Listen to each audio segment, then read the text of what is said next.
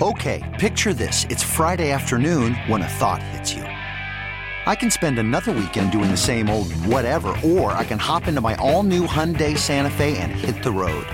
With available HTRAC, all wheel drive, and three row seating, my whole family can head deep into the wild. Conquer the weekend in the all new Hyundai Santa Fe. Visit HyundaiUSA.com or call 562 for more details. Hyundai, there's joy in every journey. This episode is brought to you by Progressive Insurance. Whether you love true crime or comedy, celebrity interviews or news, you call the shots on what's in your podcast queue. And guess what? Now you can call them on your auto insurance too with the Name Your Price tool from Progressive. It works just the way it sounds. You tell Progressive how much you want to pay for car insurance, and they'll show you coverage options that fit your budget.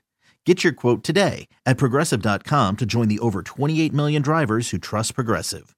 Progressive Casualty Insurance Company and Affiliates. Price and coverage match limited by state law.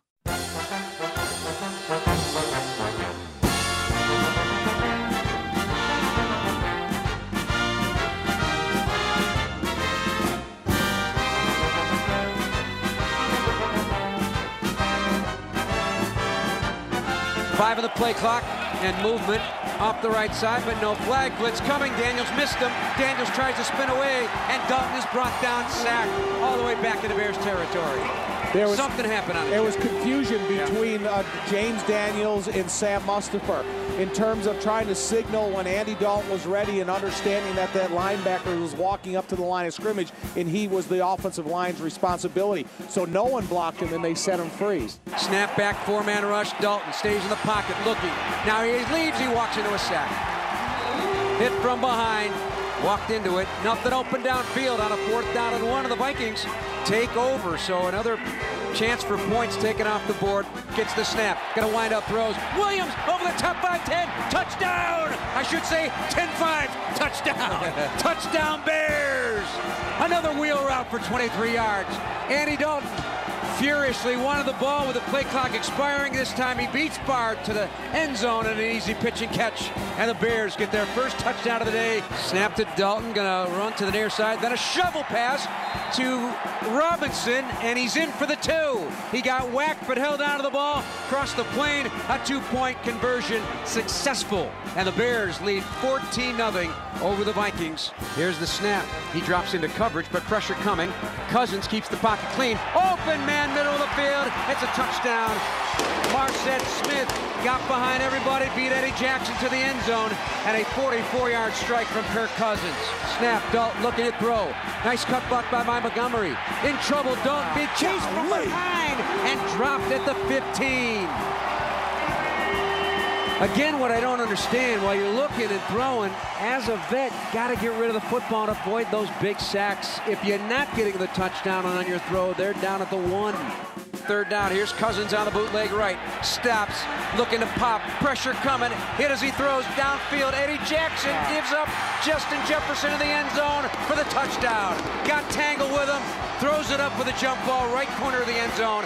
Vikings an extra point away from tying the game. Play fake, Cousins sets up the throw with all kinds of time. A lob to the left corner of the end zone. Diving catch for the touchdown. KJ Osborn for six. Nobody near him. Osborn again running to an area. Cousins laying it in there beautifully, and the Vikings have taken the lead. 10 seconds on the clock. This is it. Players coming off the sidelines, and the 2021 season ends for the Chicago Bears in a 31-17 loss to the Minnesota Vikings. Despite a 14-0 Bears lead, the Vikings poured it on, outscoring the Bears 31-3 the rest of the way. And now it's time for the Scores Post Post Game Show with Anthony Herron and Olin Kreutz on 670 The Score and Audacy Station. That's what it sounded like on our sister station, WBBM. Bears go down. Finish the season at 6 and 11. Four seasons ago feels like a long time. I'm Anthony Herron, joined by Bears great Olin Kreutz on the Post Post Show on Chicago Sports Radio 670. The score, I just tweeted it out a moment ago. I, I, I remember sitting here four seasons ago, Olin, after that playoff loss against the Philadelphia Eagles, the double doink, where it just felt like so much that season went right for the Bears from a health perspective, from a takeaways perspective, from a you know a nuance, you know like a nouveau riche kind of offense that folks didn't didn't quite figure out. You know down the stretch they started to there, mm-hmm. but so much went right. And then the double doink happens, and here we sit now, four seasons later. I certainly didn't think the the regression that we've seen since then. And eight and eight, eight and eight's not a regression in record two seasons ago, two seasons in a row, but certainly one year over the next. Last season wasn't as good as the year before. Certainly this season, record wise, shows itself. Six and eleven finish for the Chicago Bears. Now four seasons into Matt Nagy, seven seasons in to Ryan Pace, and this is where the franchise sits. The, the game we saw today just felt like a, a the latest example of a lot of what we've seen during the last four seasons, offensively, in some ways, defensively as well. In the end, none of it w- was enough for this win. None of it has been enough to achieve at the level it feels like the franchise has invested in the roster monetarily and what the expectation should be this deep into a regime at the head coach and general manager mm-hmm. positions. Yeah, and just not any success in the playoffs offensively. Offensively, like you said, that's why Coach Nagy's job seems to be this seems to be his last game that he has coached as a Chicago Bears head coach because he couldn't get the offense fixed, right? And Mitch Trubisky is now in Buffalo. He's not even a part of the Chicago Bears. They're on to their second quarterback. Uh, everything they tell you about, we're going to fix the offense. We're going to change the coaches. We're going to bring more speed in. You know, we had the track team at wide receiver this year. Um, bring in Andy Dalton. Even when Andy Dalton is the quarterback, they don't score very many points, right? So the offense continues to be the team's Achilles heel. Uh, the defense, not the greatest of years, but I was impressed with Sean Desai. Mm-hmm. At the end of the year, I thought he adjusted when when he had to. Uh, obviously, today, you know, all those points in the second half does not look good for him. But the some biggest coming from the pick six yeah. and some of the turnovers for the offense. From yeah. the offense, yeah, I know you're a defensive guy, but they gave up those points. Big context, I know, that, I know, I know they gave up those points. We could go over context if you want. we they gave up those points, big guy. Sorry about that, but they just don't seem to, like you said, it's just something's not there. Yeah. In this fourth year, obviously, also the seventh year of Ryan Pace's, you know, time here. So mm-hmm. when you go there and you look over everything if Coach Nagy's time is up. It's the it's the fact that the offense could not score points. And, and a lot of people talked about Coach Nagy talked about the run game a lot. And we've argued a lot. It's not your run game. Because even when you run the ball, you don't put the ball in the end zone. Mm. So this year they end up averaging 120 yards rushing a game. They're not terrible at running the ball. I think they end up 11th or 12th in the league in rushing. It's just when they get inside that 20 yeah. to try to find yeah. points, they couldn't do it. So uh, taking out everything we saw today and not trying to get overly angry about Peters being at left tackle and the, all the times you threw the ball on fourth down and the shovel pass and what seemed like shoving it in people's faces at some time when I'm watching the game like you're gonna you're gonna you're gonna pass the ball at a shotgun again on fourth and one on fourth down. Uh, to me, that is the reason why if Coach Nagy gets his pink slip, that would be the reason. And it does. It certainly did feel like a, a, game today where Matt Nagy said, "If I'm going out, I'm going out on my terms, mm-hmm. going out my way." You know, Frank Sinatra style. Right. That's uh, that's maybe. And Brad Biggs actually tweeted out a, a, video of Matt Nagy and Ryan Pace walking off the field at US US Bank Stadium mm-hmm. together mm-hmm. after everything was over. Mm-hmm. And you know that that's probably the that's probably the fitting song. Like if you're going to have just kind of a music bed for Matt Nagy and Ryan Pace walking off that field together after the Bears finished Matt Nagy's fourth season, Ryan Pace's seventh season at six and eleven.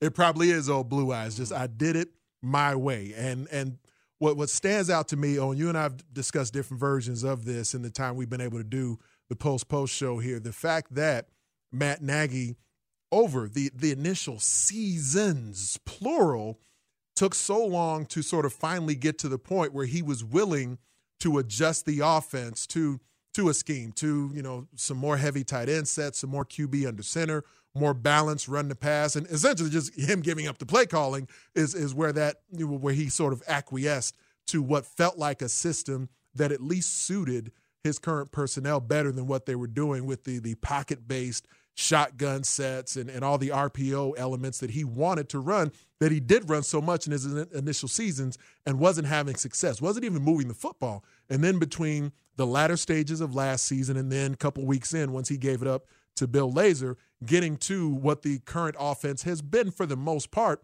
they at least moved the ball more effectively. But then to the point that you just made there a moment ago, still hadn't led to touchdowns. And so the, you know, for seasons where points weren't going on the board, then you say, all right, yeah, all right, begrudgingly, here's what we're going to do. Yeah, I didn't come here to run the I formation, all those things he was saying early on. You get to an offense that at least suits the personnel better, and you're still not scoring with that. And and then we get today where it is back to like shotgun on third and short and fourth and short and try to pass the ball and be cute and be clever and outsmart the defense. And everything in it was just such a microcosm of what Matt Nagy's time here as head coach, as offensive play caller mm-hmm. for the the lion's share of that has been. And for whatever reason, man, even when they tried to do it in a way that seemed to make more sense for what they have here, it still wasn't working. And so, you know, that's where to focus our lens on Matt Nagy makes sense as the head coach, but that's where Ryan Pace isn't off the hook with that either because you look at the skilled players. And I mean, you know, for Jimmy Graham's role on this ball club, for where he's at at 35 years old in his career, he's overpaid for. But then in the end, you wonder, like, who is the best red zone threat they have? Is it Jimmy Graham? And if that's the case, what does that say about your roster? What does that say? Like Darnell Mooney, we've talked about the promise of Darnell Mooney. He's he's developing well. Mm-hmm he hasn't shown himself to be like a touchdown getter, like a guy that just puts the ball in the end zone. As much as we both love David Montgomery, he hasn't shown himself as a guy that just puts the ball in the end zone. So who is that mm-hmm. on this offense? That that is obviously lacking at this point, regardless of the system that's been run. So it just feels like there's so many different angles of this that that point back to why the Bears are where they are. Yeah, that that is well said because there is a design problem to me all the way around with the offense, right? So in 2019, Coach Nagy thought he had a problem with his offense and he fired some coaches. But then he brought in guys who designed their offense exactly like so he doubled down on his scheme, mm-hmm. which which was fine, but then you got to get Tyreek Hill, you got to get Travis Kelce, you got to get Mahomes, you got to get Mecole Hardman. Uh, you see when the offense doesn't work, what Andy Reid does. He throws a ton of money and trades for offensive linemen right? Sammy Watkins is what like their fourth best offensive yes. playmaker. so you could you, you could argue if you look at the Chiefs' offense, where would Darnell Mooney fit in as a receiver there? Mm. Third or fourth, maybe third or fourth receiver. Yeah, right? he wouldn't be their number one option no. like he turned into here. Turned to here, and, and he's had a good year, and mm-hmm. he had a mm-hmm. good game today. Right. Um, that to me, Coach Nagy, his offense it did not work here in Chicago. He never got it fixed. It didn't seem like they knew how to marry the concepts of the run game with the pass game. Mm. And and what what my question would for him would always have been, what is your run game? Don't tell me about Harry Hiestand. Don't tell me about Juan Castillo. Don't tell me about Helfrich, right? He brought Helfrich in early because mm. he wanted the RPO. You talked about the college concepts. That's yeah. why he brought Helfrich with him. Uh, RPO Oregon, college concepts, the zone read. and all of a sudden, all of a sudden, we're in outside zone Juan Castillo's installed an outside zone, but we don't have much pass concepts off of that outside zone. Mm. And then and then like you're talking about the development of a wide receiver, and then we give Allen Robinson 18 million the kind of year he's had, mm. right? Because he's their franchise player. So it's just a lot of things that did not work out, right? Adam Shaheen, Trey Burton, on and on. Um, Anthony yeah. Miller, right? Trade up for Anthony Miller. He moves on. Um, just a lot of things when you look at development of players right? If you're the McCaskeys and you do move on from Coach Nagy, you need to ask, ask the next group, how do you plan on developing players, getting guys to take the next step, getting an all pro, a pro bowl type player?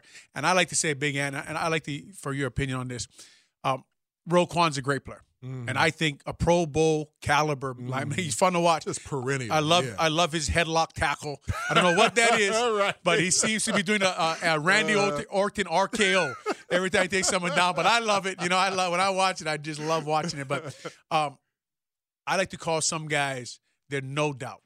You know what I mean? Like yeah. no doubt, no yeah. matter where you go, This guy's a no doubt Pro Bowl. that, But but I mean, just no doubt he's going to the Pro Bowl. That guy's Right. going to the All Pro. Right. Uh, you can argue for Bobby Wagner. You can argue for Fred Warner Mm. over Roquan Smith. Right. You can almost argue for Michael Parsons, although they got the wrong position listed. Yeah, he's not he's playing not inside inside linebacker, linebacker. but you're going to send him to the Pro Bowl with 12 sacks. You just Mm-hmm. are.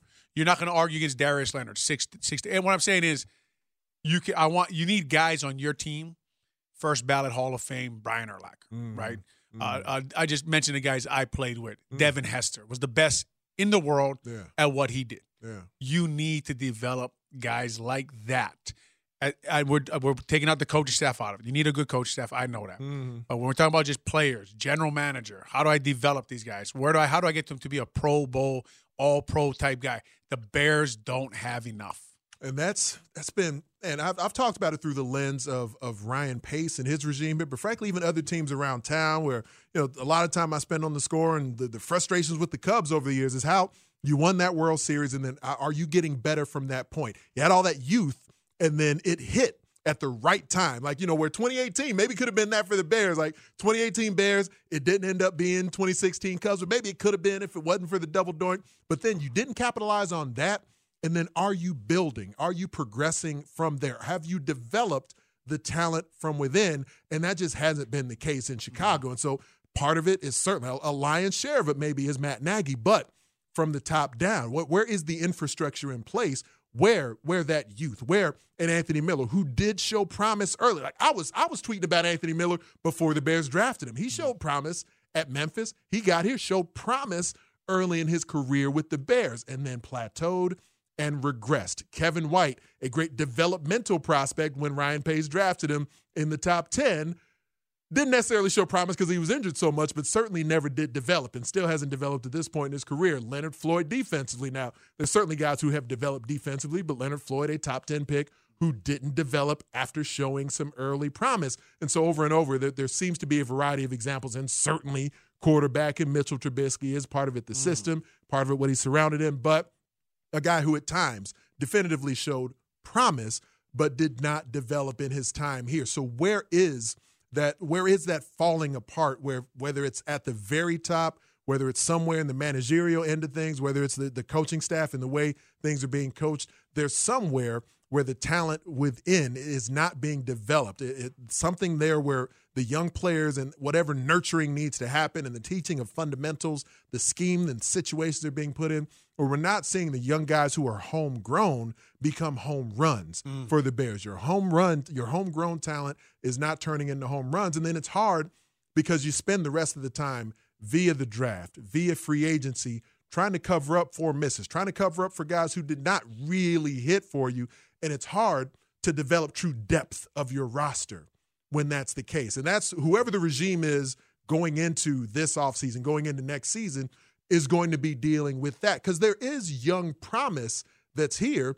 But now, are you in a position next season where you're gonna like you're forced to count on young tackles, where you're forced to maybe count on? I mean, you know, obviously you work closely with Sam Mustipher. Mm-hmm. It would be great if you had a situation where you bring in more depth on the interior mm-hmm. of your offensive line and guys are competing and everyone, all those swords are being sharpened because you say, you know what, even though we know that's good, how do we make it better? How do we improve the depth and the and the abilities that are there? It just feels like it, it's go, the roster is going to be in a difficult position. It's not a roster that's devoid of talent, but it's going to be a tough spot to And, try and and, remember, and Big Ant, the picks, right? You trade away your first round pick. So Yeah. you have a second, I think a third, and then two fives and a six. You don't have a lot of resources to reshape your roster, right? Right. And and like you're saying, if we're just talking like if you just talk about the offensive line, but that's a microcosm of the whole team. Mm-hmm.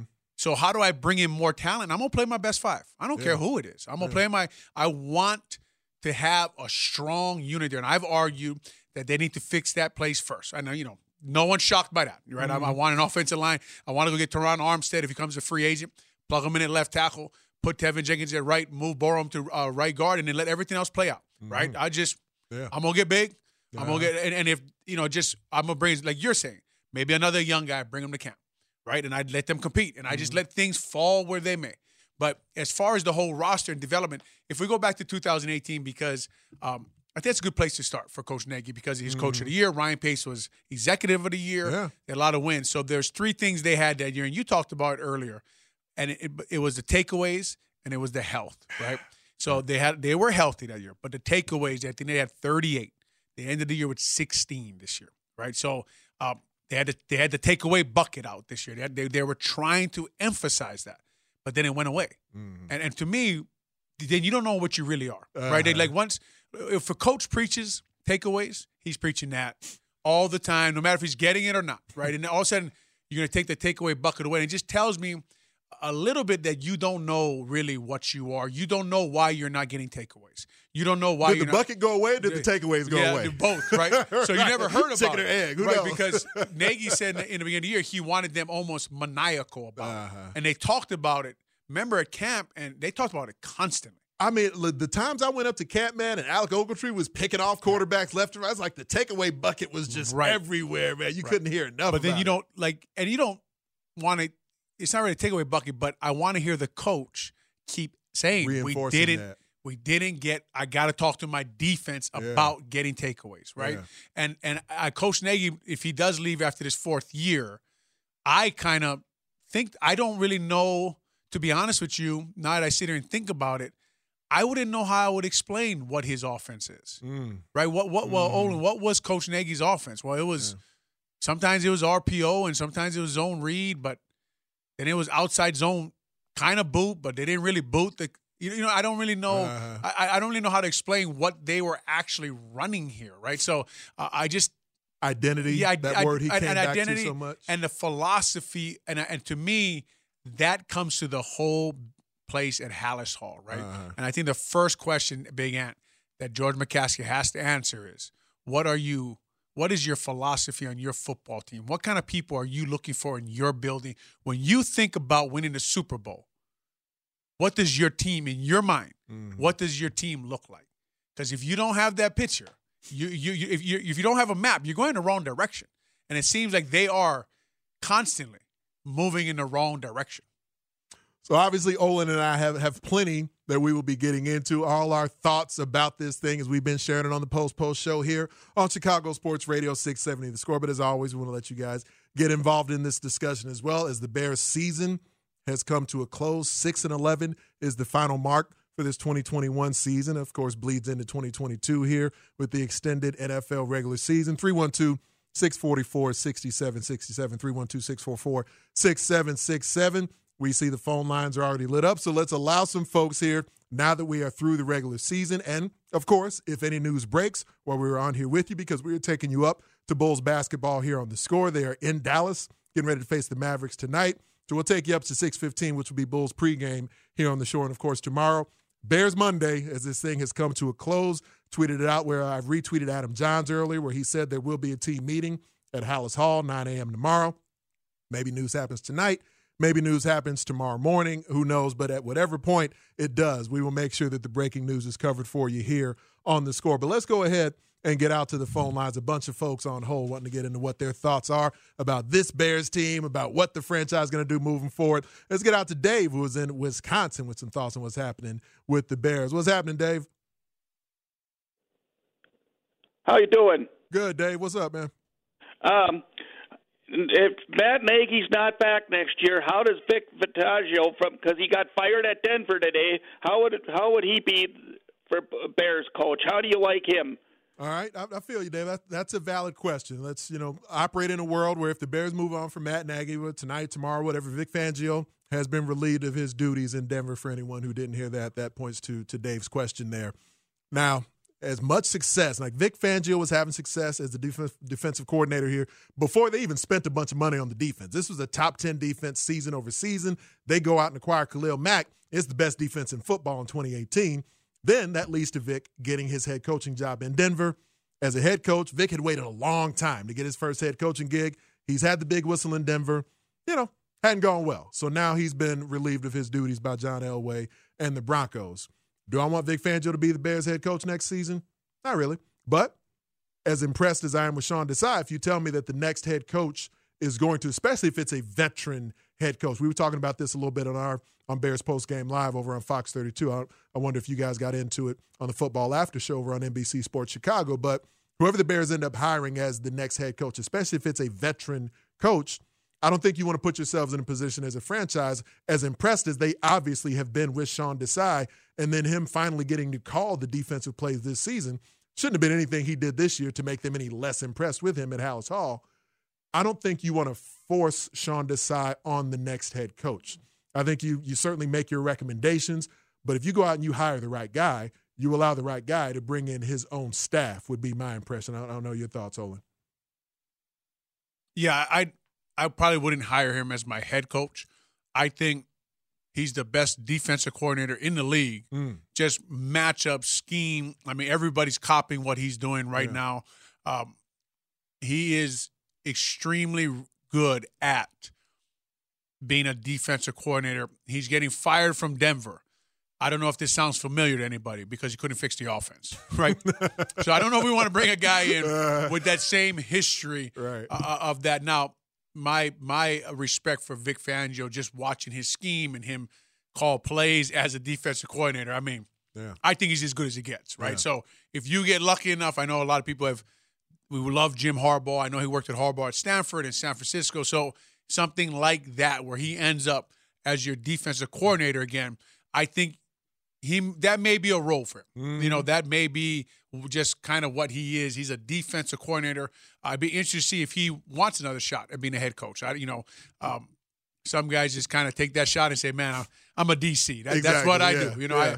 I, I, I, I, I, but he is like you said. They, he was well known before 2018. Uh-huh. Uh, Vic Fangio is as good as it gets. I don't know if I'd have him as I don't. I don't say I don't know. I wouldn't hire him right. as the head coach for the Chicago Bears. Yep. Olin and I completely agreed on that. 312 644 6767. Let's go out to Gardner where Brad is out there with some thoughts on what's happening with the Bears. What's happening, Brad? You got Ant and Olin. Hey, guys. Always a pleasure. Um, we all know that Nagy is horrible, but my question is why promote or even keep pace? And I'm going to explain my my view. This is the same guy who moved on from Jay for Mike Glennon, and Jay was cheaper. Same guy who traded a ton up one spot for Mitch when he could have stood pat and got him. The least risky move he's made is the trade for Justin Fields. Not to mention going out and wasting $11 million on Dalton when you could have had Foles start or bring back Mitch for a cheaper option and that's just the QB issues. Not to mention keeping Graham over Fuller or even Leno. I'm more furious about keeping pace than anything. This whole offseason needs to be a Trestman Emery clean house 2.0. That's my that's my view. I'm looking forward to hearing what you guys have to say. Like it, Brad. 312 644 6767. I mean, when it comes down to it, the the results are what they are, man. I mean, uh, we're seven years into this thing. I saw actually my uh, that's my old high school teammate from Bolingbrook High School, Dan Durkin, who's on the score plenty here. He tweeted something out the other day that was just showing the results of Ryan Pace's time here since he's been running all the football operations, since he's been the general manager of the Chicago Bears. I'll, I'll, find it in a moment. Maybe I'll come back to it. But essentially showing that in Ryan Pace's time here, him compared to just other football organizations, comparing the Bears under Ryan Pace versus all these other NFL franchises and what they've accomplished in the time since he's been here.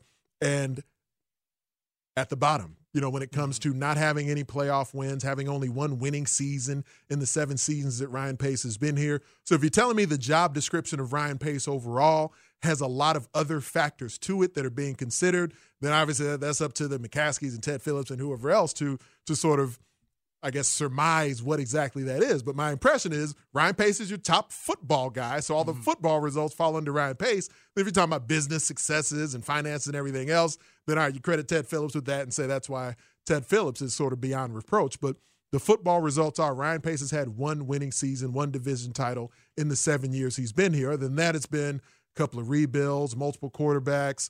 And if he's still you know, retains his job, which, you know, some of the reports are saying that may be the case, or he gets promoted or whatever, then he's going to get the opportunity to hire another coach mm-hmm. as well. And this is just, you know, that that's a level of loyalty that we rarely yeah. see in the National yeah, Football League sure. if that happens.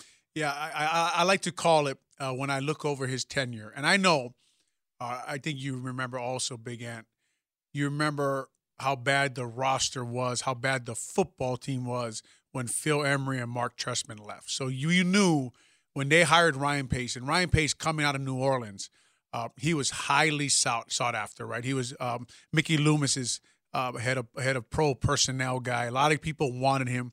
He said he turned down some jobs. He he was waiting for the right situation, and he thought this was the right situation.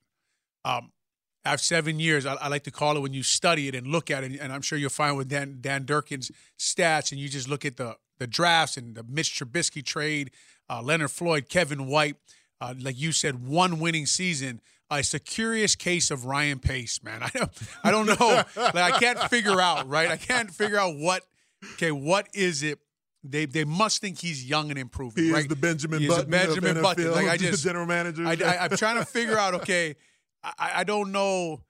They obviously last year they told us that they didn't have the wins, they didn't have the quarterback, but everything else they had there, they loved. Right? They loved everything they had there, and that's why I keep saying I really don't know what's going to happen tomorrow because of what I heard yesterday. I mean, last year, anything is possible tomorrow, right? Because when the guy, the CEO of your building says, we don't have the wins, we don't have the quarterback, which to a football guy sounds like you don't have anything. Mm-hmm. But he says we have everything else.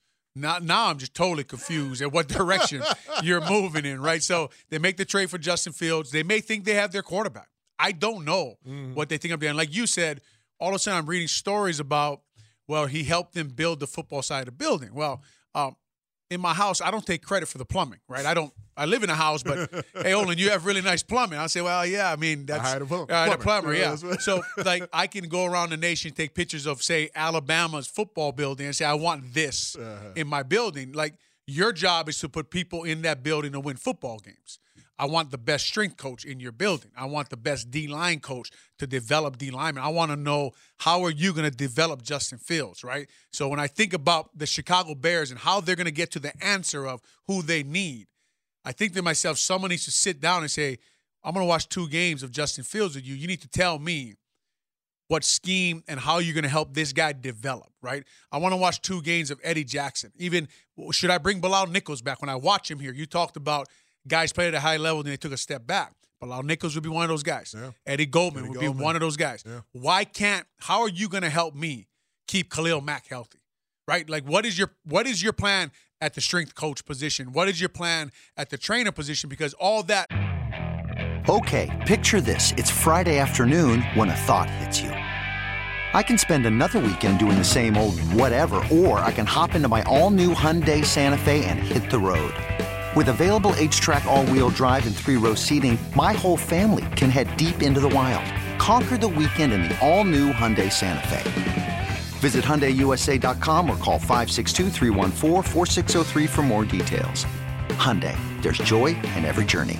This episode is brought to you by Progressive Insurance. Whether you love true crime or comedy, celebrity interviews or news, you call the shots on what's in your podcast queue. And guess what? Now you can call them on your auto insurance too with the Name Your Price tool from Progressive.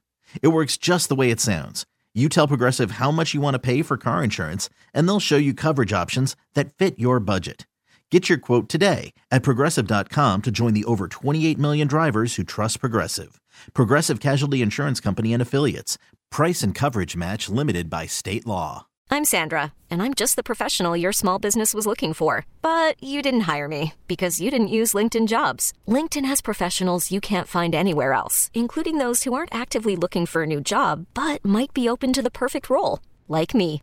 In a given month, over 70% of LinkedIn users don't visit other leading job sites. So if you're not looking on LinkedIn, you'll miss out on great candidates like Sandra. Start hiring professionals like a professional. Post your free job on linkedin.com slash recommend today. matters when you're talking about developing football players. Right, and that has certainly been lacking for the Chicago Bears and those at Halas Hall. 312-644-6767. Take our first time out. We are taking you up to Bulls basketball here on the score. They face the Dallas Mavericks. That game is at 6.30. Bulls pregame begins at 6.15. And throughout the evening, we are at the point now. I, I've referred to it as the Mozilla when the Bears moved on from John Fox. Of course, you know, those who are on the internet on a frequent basis, you know that the Mozilla is the Firefox. But we will see what happens. If it happens this evening, we will bring all that to you on the score where we cover breaking news better than anyone else in the city of Chicago. But Bulls basketball will begin here on the score. Bulls pregame at 6:15.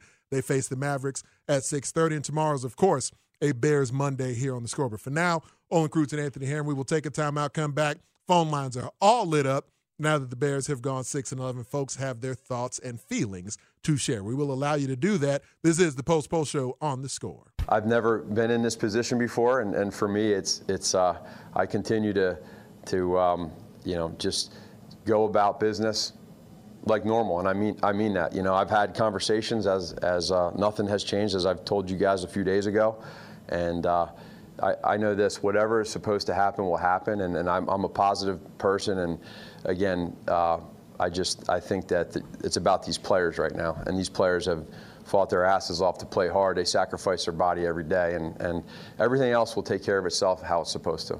And now back to the post post game show with Anthony Herron and Olin Kreutz on 670 The Score and Audacy Station. That was a chunk of Bears coach Matt Nagy from the post game today to sort of, you know, as the media was in there, it's been going on for a few weeks now with folks asking different versions of, well, if you get fired, what do you think about your time here? Give us a retrospective. And he was doing what he could to, to not necessarily get fully into retrospective mode, but at the same time, you know, we, we know what's uh, what's anticipated here for Matt Nagy. And I think our Chicago media does a, a nice job of kind of balancing that, not – not bringing out the billy clubs and beating them over the head too bad, but trying to get the questions answered that I think a, lot of folks are, are, curious about. When I think of of what what the Bears have done in in their time moving on from head coaches, I do feel like the McCaskeys have been willing to move on from coaches in I suppose in a timely fashion is, is maybe the best way I would say. You know, think back to to Dick Jauron, where in the middle of his four seasons here, he, he was the 2001 AP Coach of the Year couple seasons later, he was out. Of course, you guys had a 10 and 6 season, and the Bears moved on from Lovie Smith after less than a decade. And it was more than a, enough case you could try to make for why Lovie Smith at 10 and 6, why they shouldn't have moved on from him. Mark Trestman, where it feels like they kind of vacillate back and forth, you know, since Lovie of all right, so we would go with the the young kind of you know offensive, you know, creative guy, and then we go back to the older guy. They've gone back and forth with that, so they kind of go to the anti Lovie with Mark Trestman, after two seasons, first season fairly promising. You get maybe the best football of Jay Cutler's career in season one.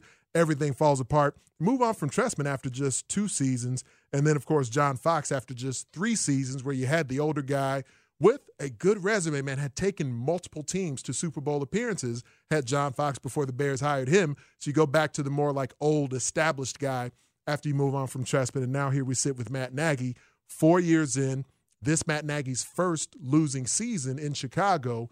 And, you know, you have the division title in his first year. You mentioned the accolades for him, for Ryan Pace, and then a couple of eight and eight seasons. And now we get this six and 11 after drafting Justin Fields.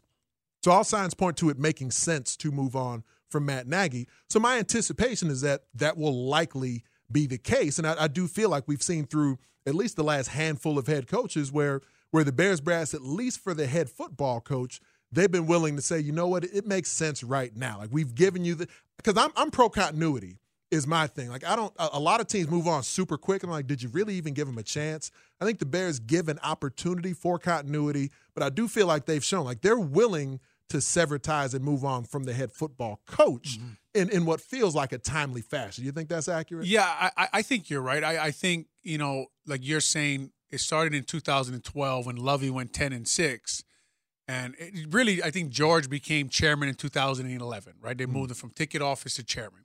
And since then, like you said, he's been willing to move on. I think Trestman, they only gave two years. Mm-hmm. Uh, funny thing, I was I was looking up uh, Lovie's last year here just to look at, well, like you're looking at when when coach got fired. I think they had 44 takeaways that year. Hmm. They were the, the Bears were plus 20 and missed the playoffs. I, I mean, I, that, that just fascinated me when I read that. I thought that was a crazy stat. Anyway, uh, they end up 10 and 6, like you said, they move on. So you know now their standards are high now once you set the standard. Right. Right. Right. Okay, now why are you keeping this guy? Right? Uh-huh. So now, like you said with Coach Nagy, um, his record is not bad. I think he ends 34 and 31, yep, something exactly. like that. Exactly. Yep. Um, but but that's eight and eight's not good enough, right? Mm. That's what that's what we said with, with Lovie Smith. We said ten and six. We said if you're not going to the playoffs and you're not winning playoff games, like George set this standard the year after he got hired, right? And um, and then Phil Emery moves on and gets his guy in Trestman, and Trestman doesn't do well, and John Fox uh, doesn't do a lot of winning, and now Coach Nagy wins. Anyway, um, like you said, they are willing to move on since George became chairman. Uh, sometimes, you know, like with Lovie, you would say, man, once you set that standard, you gotta you gotta watch out because now, man, if you're not ten and six, well, what what what are we here, right? So, right. Uh, it's just interesting to see. It'll be most people. It's a foregone conclusion that Coach Nagy's time is up. Mm. Uh, sounded like that in his press conference today, right? Yeah. Although he kept trying to pull Ryan Pace as close to him as he could possibly get him, right? me, and, me and Ryan, well, me and Ryan, me and Ryan, me and Ryan got you your franchise quarterback. we got you Roquan, and uh, but but it'll be interesting to see. It's going to be interesting to hear from George as to what his philosophy is now moving forward and how they're going to get this thing back on the right track. and the the way that that they've gone about things in, in getting the next head coach. I think the process of it is what I'm really curious to hear about because I mean, you know, just from the outside looking in, like I think about when when they hired John Fox. I didn't think that was a bad hire. You know, after, after the Trestman fiasco, and you know, I'm like, you know what? Dude's won like in multiple spots. Like, he took the Carolina Panthers to a Super Bowl appearance. He won playoff. He won a playoff game with Tim Tebow as his quarterback. Had Peyton Manning took the Broncos to the Super Bowl. I, I thought the John Fox hire made sense. I thought the Matt Nagy hire made sense. A lot of folks wanted to hire Matt Nagy, but I'm wondering where it has fallen apart in the process because these hires have not led to success. Like mm-hmm. I, I think it's for for a, context perspective, I think it's important for me or for others to be willing to admit when they hired certain individuals, whether you were on board or off. I thought the John Fox hire was cool. Thought the Matt Nagy hire was cool. I didn't know who the hell Mark Trestman was. Mm-hmm. I'm like, all right, you know, bring in this offensive mastermind. Maybe he can tap into Jay Cutler in a different way than other folks had before. Well, okay, maybe that makes sense. I I don't necessarily think they've, as far as the head coach, I don't think there's been boneheaded hires that have been made at, at the moment. Now, Trestman ended up proving itself to be a boneheaded hire afterwards, but I think there was explainable reasons for the hires that got made, but they're not working. They're not sustaining for any of these hires since Lovie Smith. And I wonder where, and I don't know if you have an idea of where within the infrastructure, there, there must be some breakdown, whether it's the hire itself or once the hire gets made, why something, why development, like we were talking about earlier, why they're not working for any sustained time after they actually get in here. Yeah, and, and it's a great question because development goes when you're in a building like the Bears have. It's everywhere, right? And I don't know, like I don't know if you thought that like Fox made sense or not. Like at the time, I thought these I thought, hires, I, I, thought I, I didn't mind John Fox at all. I, the only thing that bugged me was you kind of heard Ryan Pace didn't want him. It was forced Mm. on Ryan Pace, and that that whole part of it kind of Mhm. bugged me. But uh, Mark Trestman, obviously, uh, Bruce Arians was in the running for that job. Uh-huh. That was a Yeah, you know, you just Yeah. start to look at some of these decisions. Uh, like you said, though, the first year turns the offense around, uh, gets them rolling, and you're like, man, maybe if, Maybe if, if Mel Tucker here. can get this defense rolling, right. uh, but it, it, obviously didn't work out. But back to the infrastructure at Halas Hall. When you develop, when you have a company like they have, you have to develop every position. You Mhm. develop coaches, you develop players, you develop media guys. You you should, you should want to have the best at everything in your building, and no one can be good by themselves. So Right. even the head coach needs a support system around him of people doing their jobs at extremely high level, right? So I, I- I think that I think most people from outside looking in know that about Halas Hall, that maybe the McCaskeys don't really understand too much about football. maybe they don't have people around them who love football. And, and to me, if I'm George McCaskey, I think to myself, the next guy I bring in, if I do clean house, his job is to educate me on a weekly basis on football, what my team needs, what they're doing. I need to be explained to me so I can ask the questions, the relevant questions of my team in my building because the way you've been going about it, Big Ant, it has not been working. It's right? not. It has you you have not won enough playoff games, and you can argue you haven't won enough playoff games since 1990. That is a long time. And I say this a lot. In 2009, I was sitting in a locker room in Baltimore, and they asked me then, and I was on a team, Big Ant, so it was taking a chance. And they said, Olin, do they need to fire Lovie Smith? And I said, there's a lot of problems with the Chicago Bears, but Lovie Smith is not one of them. Mm. right? And just from all my time being there, I said the problem is from the top to bottom. This thing needs to be fixed. And it's just what we're talking about. Mm. People need to do their job at that building at a higher level. And if they don't take responsibility for that, you're just going to have flash in the pan years like they had in 2018, like 2006, like 2010, like 2001 and 2. You're just going to have years like that, and it's not sustainable because you don't have enough support in your building at Halas Hall. And those are just the plain facts. Those are just what, if they want to know what their problem is, Big Ant, that's it. That's their problem. Olin Kreutz. Speaking truth here on the Post Post Show, Chicago Sports Radio 670. The score. He is on Twitter at Olin underscore Kreutz. I am at Big Ant Herron. And the the way that the Bears go about just the business side of things obviously is, is very lucrative mm-hmm. for them. Where, where is the the real pressure? This discussion was there about the Bulls for a long time also. Where's the legitimate pressure for them to to sort of revamp, to enhance, to be better than where they are, like on the inside out, because the Bears are still one of the most lucrative franchises in the National Football League. This brand has been there, has been built by Halas and McCaskey's, and you know the history that's there associated with it. But then, because it still makes so much money, then is there pressure on them to reassess how they go about? Like I don't, I'm not under the impression McCaskey's don't want to win. It, it does seem like the the results would indicate they don't necessarily know how to on a consistent basis. And that development, I think it's a great point you're making, where development doesn't only show itself on the field with the players, with the roster, but how is the franchise getting better? And you, we we joked around a little bit about Benjamin Button earlier with Ryan Pace, and it, it feels like the team itself, just like Benjamin Button was like aging in reverse, the Matt Nagy time here has operated in reverse. Where that first season where they just flew out of the gate at 12 and 4 and, and things felt magical in certain stretches and every year things ha- as opposed to progressing things have regressed season by season well, one eight and eight year that it felt like should have been better one eight and eight year that felt like it should have been worse and then what we saw this season where the bears certainly are not the worst team in the national football league but they're a long ways away from being the best team and amongst the best teams in the nfl also and so it calls a lot into question in how they go about improving things from the inside out to be better, just to be more consistently productive than what this franchise has been. 312 644 6767. Let's go back out to the phone lines here on the Post Post Show on Chicago Sports Radio 670. The score. I see Rich out there in Old Town has been on hold for a minute. Rich, what's up, man? You got Anthony and Olin on the Post Post Show. What's up, Rich? Hey, guys. I think you're on to something. I want to go into two quick things. The first thing is a brief post mortem, which speaks to the flaws in the process. And then secondly, uh, play Ted Phillips, and that's what I would do about it. I think it, it goes back to something that people may be surprised. 2018 was a complete fluke. This is just data. I'm going to give you some numbers that would refute any really positives for Nagy. Their offense, despite having 38 takeaways, only averaged 26 points a game. That's it. So, Mr. Offensive Guru, that isn't substantially ahead of of plodding along for the past three years.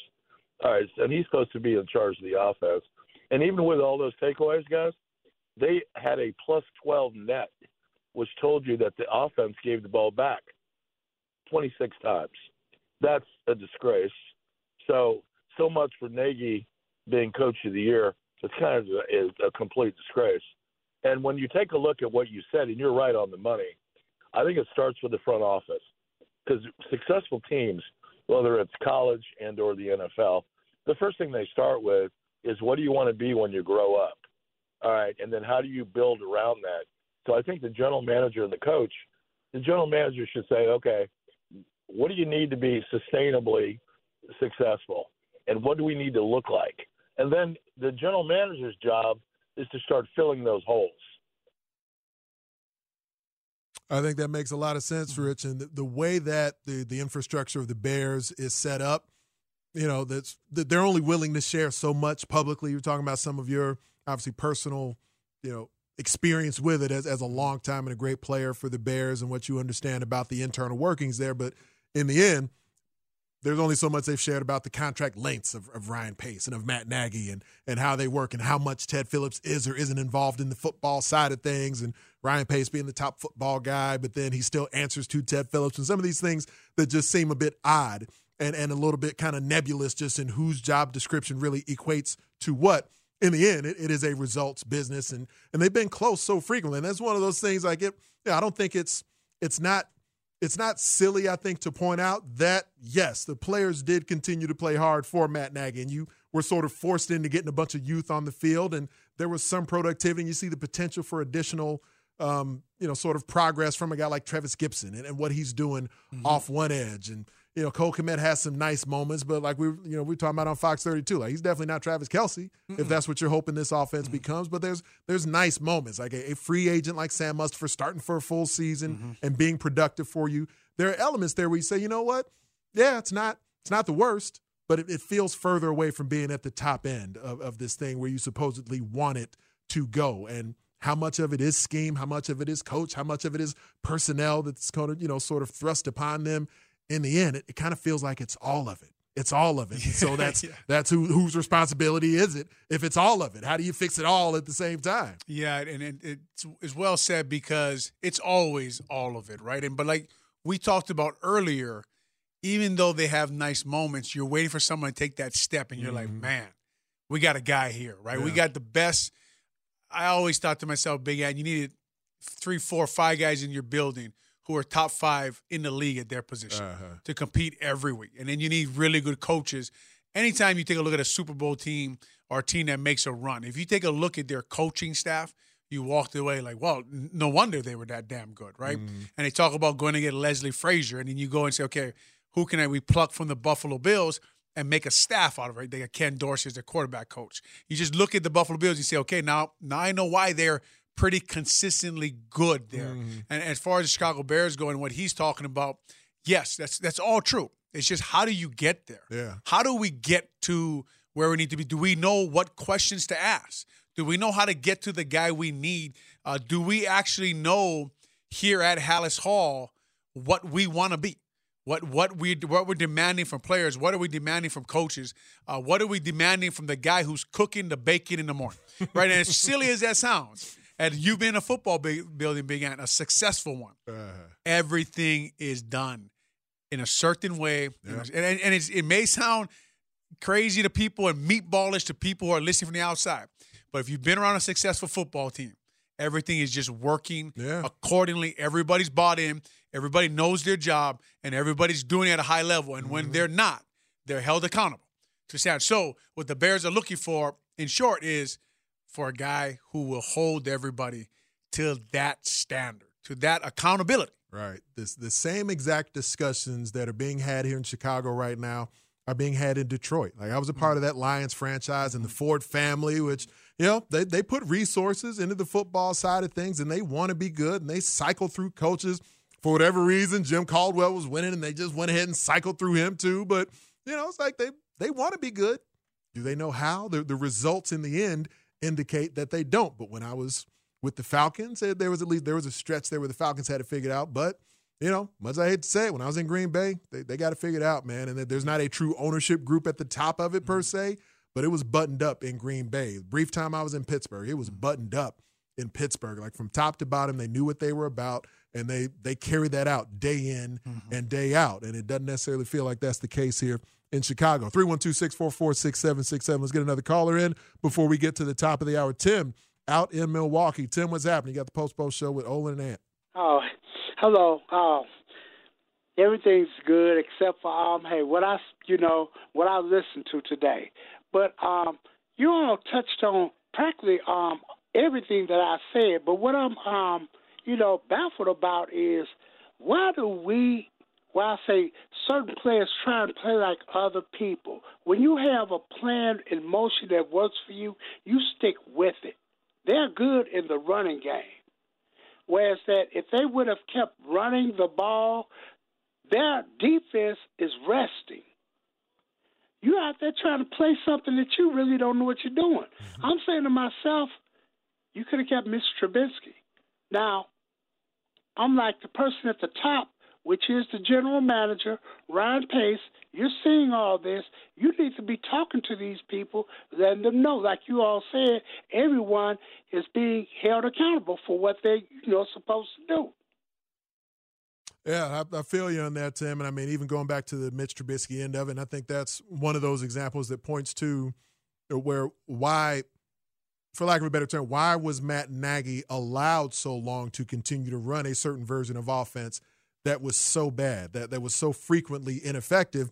And then why was he allowed to come into this season and go back to a previous system and a previous play caller and himself who had been ineffective for multiple seasons? But then that points to back to the the Ryan Pace example of, you know, how what how much of a role is Ryan Pace playing in trying to make sure the ship is being pointed in the mm. proper mm-hmm. direction? Because day in day out, yeah, Matt Nagy and his staff are the ones coaching the players responsible for the development of those guys. They obviously fell short, but there is the the top football guy above them who shares that responsibility as well, who should be able to take more of a macro sort of look mm-hmm. at things and say that, you know what, I know you guys are, are sort of like in there like gritting it out with these guys on a daily basis. And you may love this player. You may think that guy can execute mm-hmm. something in a particular way, but I'm telling you, I'm watching this from back here. He can't do it that way. We we need to figure out how do we actually point this. You know, obviously the Cleveland example is the one that really got like the entire nation upset with the mm-hmm. Bears from the top down and how they sort of let that happen. But these are the types of things you and I have been talking about for multiple seasons leading into that Cleveland moment and how how was that allowed to happen would be the big question. We, we got to take a time out, get to the top of the next hour. We'll have one more segment to go before we get to Bulls basketball here on the score. So much to share. And like I mentioned, trust me, after the Bulls game ends, if there is news that has broken, we will get to it here on the score. We'll be watching this thing as closely as anyone can hope to watch it. So we make sure we have this for you. But Bulls basketball will be coming up. Bulls pregame at 6:15 as they prepare to face the Dallas Mavericks and then the Bulls game itself at 6.30. But we got more to come for you here. Olin Kreutz on Twitter at Olin underscore Kreutz. I'm Anthony Herron on Twitter at Big Ant Herron. More to come here on the Post Post Show on Chicago Sports Radio, 670 The Score. The day that I signed up to be the head coach here in Chicago, right, on a year-to-year basis, you're always you're always understanding that what comes with your position, right? That's real. That's life. And so this, the situation that we're in this year – um, is, is one where uh, we know our record's not good enough. We all want to be better. We know that. So this is all stuff that comes attached to it. So you got to deal with it. You can't run from it. You got to be real. You got to talk about it. You got to understand it. And then you got to be able to have a plan, um, understanding individually, but also as a leader and a, and a team leader with these guys, because these guys deserve that. You know, they're, they're, we got great players, man. We got great people. We got great coaches. And, and I just respect all them too much. And, and so sometimes I'm very honest and I just uh, I talk about that stuff, you know, and I, I always try to hit every avenue. And now back to more post post game show on the score with Anthony Herron and Olin Kreutz. There's so much meat on this bone, man. Now that the, the Bears' regular season has come to an end, now the Bears' season as a whole is over. The fourth season of Matt Nagy is done. The seventh season of Ryan Pace has come to a close. And so now we can officially go into retrospective mode on everything that we have seen as both have been here. Was something Olin and I were talking about in the break that kind of, you know, plays off of the discussion we were having towards the close of the previous hour. We are minutes away from Bulls basketball here on the score. We'll take you up to the Bulls pregame show as they get ready to face the Dallas Mavericks. But of course, we want to uh, let me at least sneak another caller or two in because we got some folks who've been on hold for a minute. I know now that we're at this point where the season's over, folks have things that they would like to share. Pete is out in San Francisco, and I got to make sure we get back to a, topic that I think Olin uh, had some really, really good stuff on a, a, little while ago. But Pete in San Francisco, what's happening? It's Post Post Show. Hey guys, thank you so much for taking my call. Um, I love listening to you guys. So here, here's my question. Um, you know, in basketball, you hear about these super teams being formed with players, or baseball. So my question to you is if you were to form a super team of coaches, what would that look like? And then um, just one last point. I think it, at some point you guys talked about um, fiasco. The game was a fiasco or the season was a fiasco, and I'd say like uh, there's this great American life story called Fiasco, and that game totally reminded me of that podcast. So anyway, I'll, I'll hang up and listen, listen to see what you guys think what a super team of coaches would look like. Thank you. I appreciate you, Pete. A super team of coaches. I mean, you know, there's a lot of good coaches out there. The thing is, the Bears have shown, like we were starting to touch on, oh, that that they like to go in the opposite direction. So my guess, because they, you know, we, we just had Matt Nagy, offensive coordinator from Kansas City, hadn't been a head man before. You know, as much as the, the resume of Eric Bieniemy shows that there there should be opportunities for Eric Bieniemy to be a head coach, my guess would be that's probably not a direction they're going to go because, uh, especially since George has been running this thing, you know, the Bears will likely, history is telling us, they'll either go with like a, a more older, proven commodity.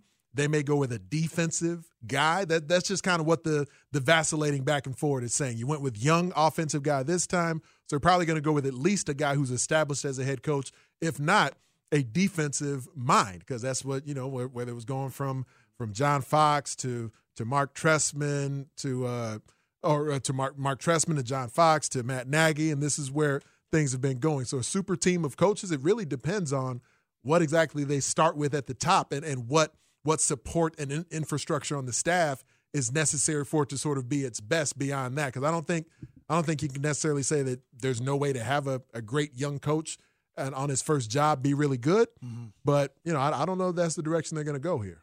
Yeah, it's it's an interesting question, and I think in the Chicago Bears context of it, you can go back to 2018 and say, man, Vic Fangio, Brandon Staley, Ed Donatell, Jay right, Rodgers. Right, right. That's that's almost as good as you're gonna get in the NFL mm-hmm. if you're talking about having a superstar. And Childress was still a part yeah. of things at that point. Kind and, yeah, and like you know, I know back in like 2012 for the Redskins. Uh, they had Kyle Shanahan, Matt LaFleur, and Sean McVay hmm. all on the same offensive staff, right? So if you're uh-huh. talking about just coaching staff is in, in where everything just kind of comes together for you all of a sudden. And like we talked about earlier, when you talk about man, like 2018, like how did we get back there? How did that even happen, right? well, then you look at, you would say a big part of the reason they were so good was the was the defense side of the ball, right? Uh, Khalil, you said they traded for Khalil Mack. They had Akiem Hicks. Eddie Jackson was on fire, right? Yeah. They Kyle Ford. They had a bunch, but at the height of their powers, man. But then you had no one really knew who Staley was, but there he was in the building, right? right. And you had Vic Fangio, who a lot of people would argue is the best defensive mind in the NFL. Mm. Ed Donatell, another very good. Wherever he goes, the safety seems to be an All Pro. Right. Right. So Eddie right. Jackson was an All Pro that year. Denver has an All Pro this year. Uh, uh, Jay Rodgers does a hell of a job developing defensive linemen. Like mm. these are mm. not accidents, right? So uh, uh, just in that point and finding Big Ant, I don't know what you feel about this. Finding a, a good football coach, whether it be positional coach, whether it be a head coach, man, they are rare. Uh, like they're as rare as finding an all pro type football player, right? Mm. I mean, to me, when you walk in a football building, the only people there elite by definition are the football players. Uh-huh. Everybody else uh-huh. there, they have a lot to prove, right? They're Every, elite football yeah, watchers. They're watchers, and, but but when you find like an elite coach, like uh, I, you know, I'll, I'll, use an extreme example. When you get a Bill Belichick, I mean, and even he had to learn. I mean, right. Cleveland wasn't right. great, right? Mm-hmm. I, I don't know. If, I think his stint with the Jets maybe, but his first couple cha- they weren't great. He yeah. had a lot to yeah. learn to be a well, he actually coach. he pulled a McDaniels on the Jets, right? right? Like he kind of did a dine, mm-hmm. dine and dash on the Jets real quick and got up out of there so he could go to New England. Right, and and you know how, how, many coaches right now will you say Sean Payton? I mean that guy with, with everything the Saints have had this right. year. I didn't see what happened in their game, but they had a chance to make the playoffs, and then uh, they had uh-huh. 50 players miss a game this mm-hmm. year. They didn't. Drew Brees retired on them, right? I mean just it's some these guys are rare, man. They're as rare as a yeah. Hall of Fame quarterback. Yeah. You know, so it's a great question, and and that's what we were talking about earlier when you're talking about developing not only players, but okay, you had Staley in your building, Coach Nagy. Mm-hmm. You know what I mean? Like like I would have to go down and ask him when that guy became a head coach, like what didn't you see in him that everybody else saw three years later? Yeah. And I wonder if, I mean, you know, just think about how the offseason played out for Sean Desai. And really, the first voice that I heard mention Sean Desai was Sam Acho. Like, you mm. know, Sacho was on, mm. I think he was on this station. I think you're right. Talking about mm. Sean Desai and just what a genius he feels like Sean Desai is. And that Desai, once we found out that, uh, that you know, the defensive coordinator, that uh, Chuck Pagano was moving on, all right, so who who gets that gig next? Mm-hmm. And Sam Acho was the first one I heard talking about Sean Desai is is a guy who not only should be considered but should definitively get the gig. And then you know maybe they would go the, go that direction regardless. Damn sure didn't hear anybody from it within Halas Hall saying that publicly. Mm-hmm. And we've already talked about how impressed we've been with Sean Desai mm-hmm. this season. I do want to go back to something we were talking about, kind of closing the previous segment, just in you know the the infrastructural end of things, kind of top down. You know, because most of what we break down with, with good reason is Matt Nagy, the X's and O's, and what's happening with the players. But so much of that and especially because we've seen we essentially have seen Matt Nagy in the four seasons, he kind of made the same mistake over and over mm. again with things that would happen with that offense. So, like the point I was making, how come Ryan Pace, it took so long for Ryan Pace to step in? Let's assume Ryan Pace stepped in after that Cleveland game and say, hey, Matt, we got to do something about this, man. This, this ain't working. And Bill Lazor starts calling the plays again. And we at least see an offense that moves the ball more consistently. Mm-hmm. Still wasn't scoring a whole lot more touchdowns, but they move the ball more consistently. And you you were talking about something uh, in the break a little bit, just from a personnel mm-hmm. perspective and, and, how this season closed out right. for Matt Nagy and some of the decisions that got made there. Yeah, because because we were talking about there's a guy who needs to oversee it, and you talked about the macro level, right? Seeing like you were saying, okay, why aren't you running the system? Like that guy can't do that. Mm. Well, just for me, just for when you were saying that, an example is just what they've done with the young tackles at the end of this year it makes zero sense. Like you can't explain it at all. Like mm. we're gonna start Ifedi over Borom in Seattle and make Ifedi the team captain, but then we're gonna bench Ifedi immediately when we come back, put Borom back at right tackle, and then put Jason Peters in at left tackle. And then I'm gonna get his whole speech at my press conference about how much I respect Jason Peters and he fought it his you know what off to come back and I'm gonna play him. And then we watch today's game, and late in the game, Jason Peters is still in the game, and Teven Jenkins, your guy you trade up for or Ryan Pace trade up for in the second round is still not in the game. And and and Big Ant, we talked about the Vikings now. Danielle Hunter and Everson Griffen he has you know mental health problems. I hope he gets okay, but they're both not on the field. So you're basically going against backup defensive ends. Teven Jenkins can handle himself. Your scouting report should tell you that. Mm-hmm. Like we can play Teven Jenkins here. Uh, Wonnum is not dominant, and you have film of Teven Jenkins playing against this guy at Soldier Field. And you should feel comfortable enough to get to get these young guys on the field. Yeah. Are you doing what's best for the Chicago Bears? Is the question. Are you doing what's best for Coach Nagy, Andy Dalton, another guy who will not be here, another to me, another mark. The, the guy on the contract is Nick Foles. He's the guy I need to look at, right? He's the guy. I do. Can I can I just keep him under his contract and, and keep him as my backup quarterback behind Justin Fields? Because when you watch the game today, there's so many guys on the field that you're asking yourself, why the hell are they out there? Uh, right. And, and, and I'm just it, to me, it's it it shows you the bigger problem at Halas Hall. Dazz Newsome, another guy. It's like, oh, he's emerged a little bit lately. Big hit on special teams. Mm-hmm. Nice little punt return in there. Would have been nice to see a little more Dazz Newsome action late in the year if you're going to try to get something out of these young guys. My guess is this might not be the last time you hear uh, me and Olin together. Certainly won't be the last time you hear us on the station. Tomorrow's the Bears Monday here on the score as the season has come to a close. 6 and 11, the final record for the Chicago Bears. If news breaks tonight, Make sure after the Bulls game ends, you get back here to the score. May more likely be that news breaks tomorrow. And of course, this station will hold it down to make sure you are all informed of what's going on from the reports out of Halas Hall. It's been fun if this is the last post post show, there's no more Bears games. Last official post post show of the season. Always a pleasure with the great. Always double A. I appreciate Olin it, man. Kreutz. He is on Twitter at Olin underscore Kreutz. I'm Anthony Herron. Thanks to Brandon Fry and everybody else who's helped us do this show. Cesar Perez and everyone else throughout this season. It's always a pleasure to bring this to you and do what we can to bring all the information and opinions on the Bears season. As news is going to come. We just don't know when it's going to happen. But when it does, make sure you tune in to Chicago Sports Radio 670 The Score.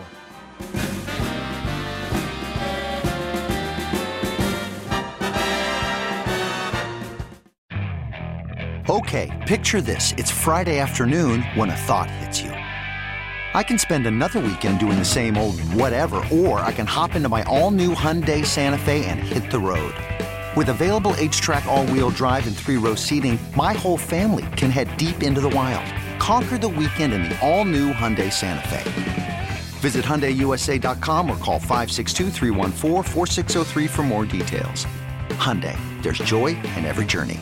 This episode is brought to you by Progressive Insurance. Whether you love true crime or comedy, celebrity interviews or news, you call the shots on what's in your podcast queue. And guess what? Now you can call them on your auto insurance too with the Name Your Price tool from Progressive.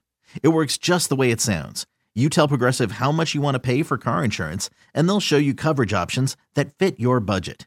Get your quote today at progressive.com to join the over 28 million drivers who trust Progressive.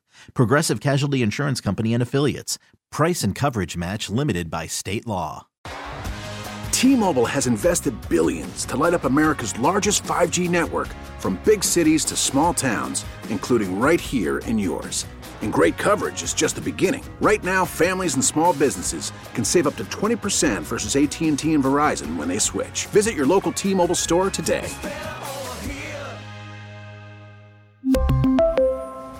Plan savings with 3 lines of T-Mobile Essentials versus comparable available plans. Plan features and taxes and fees may vary.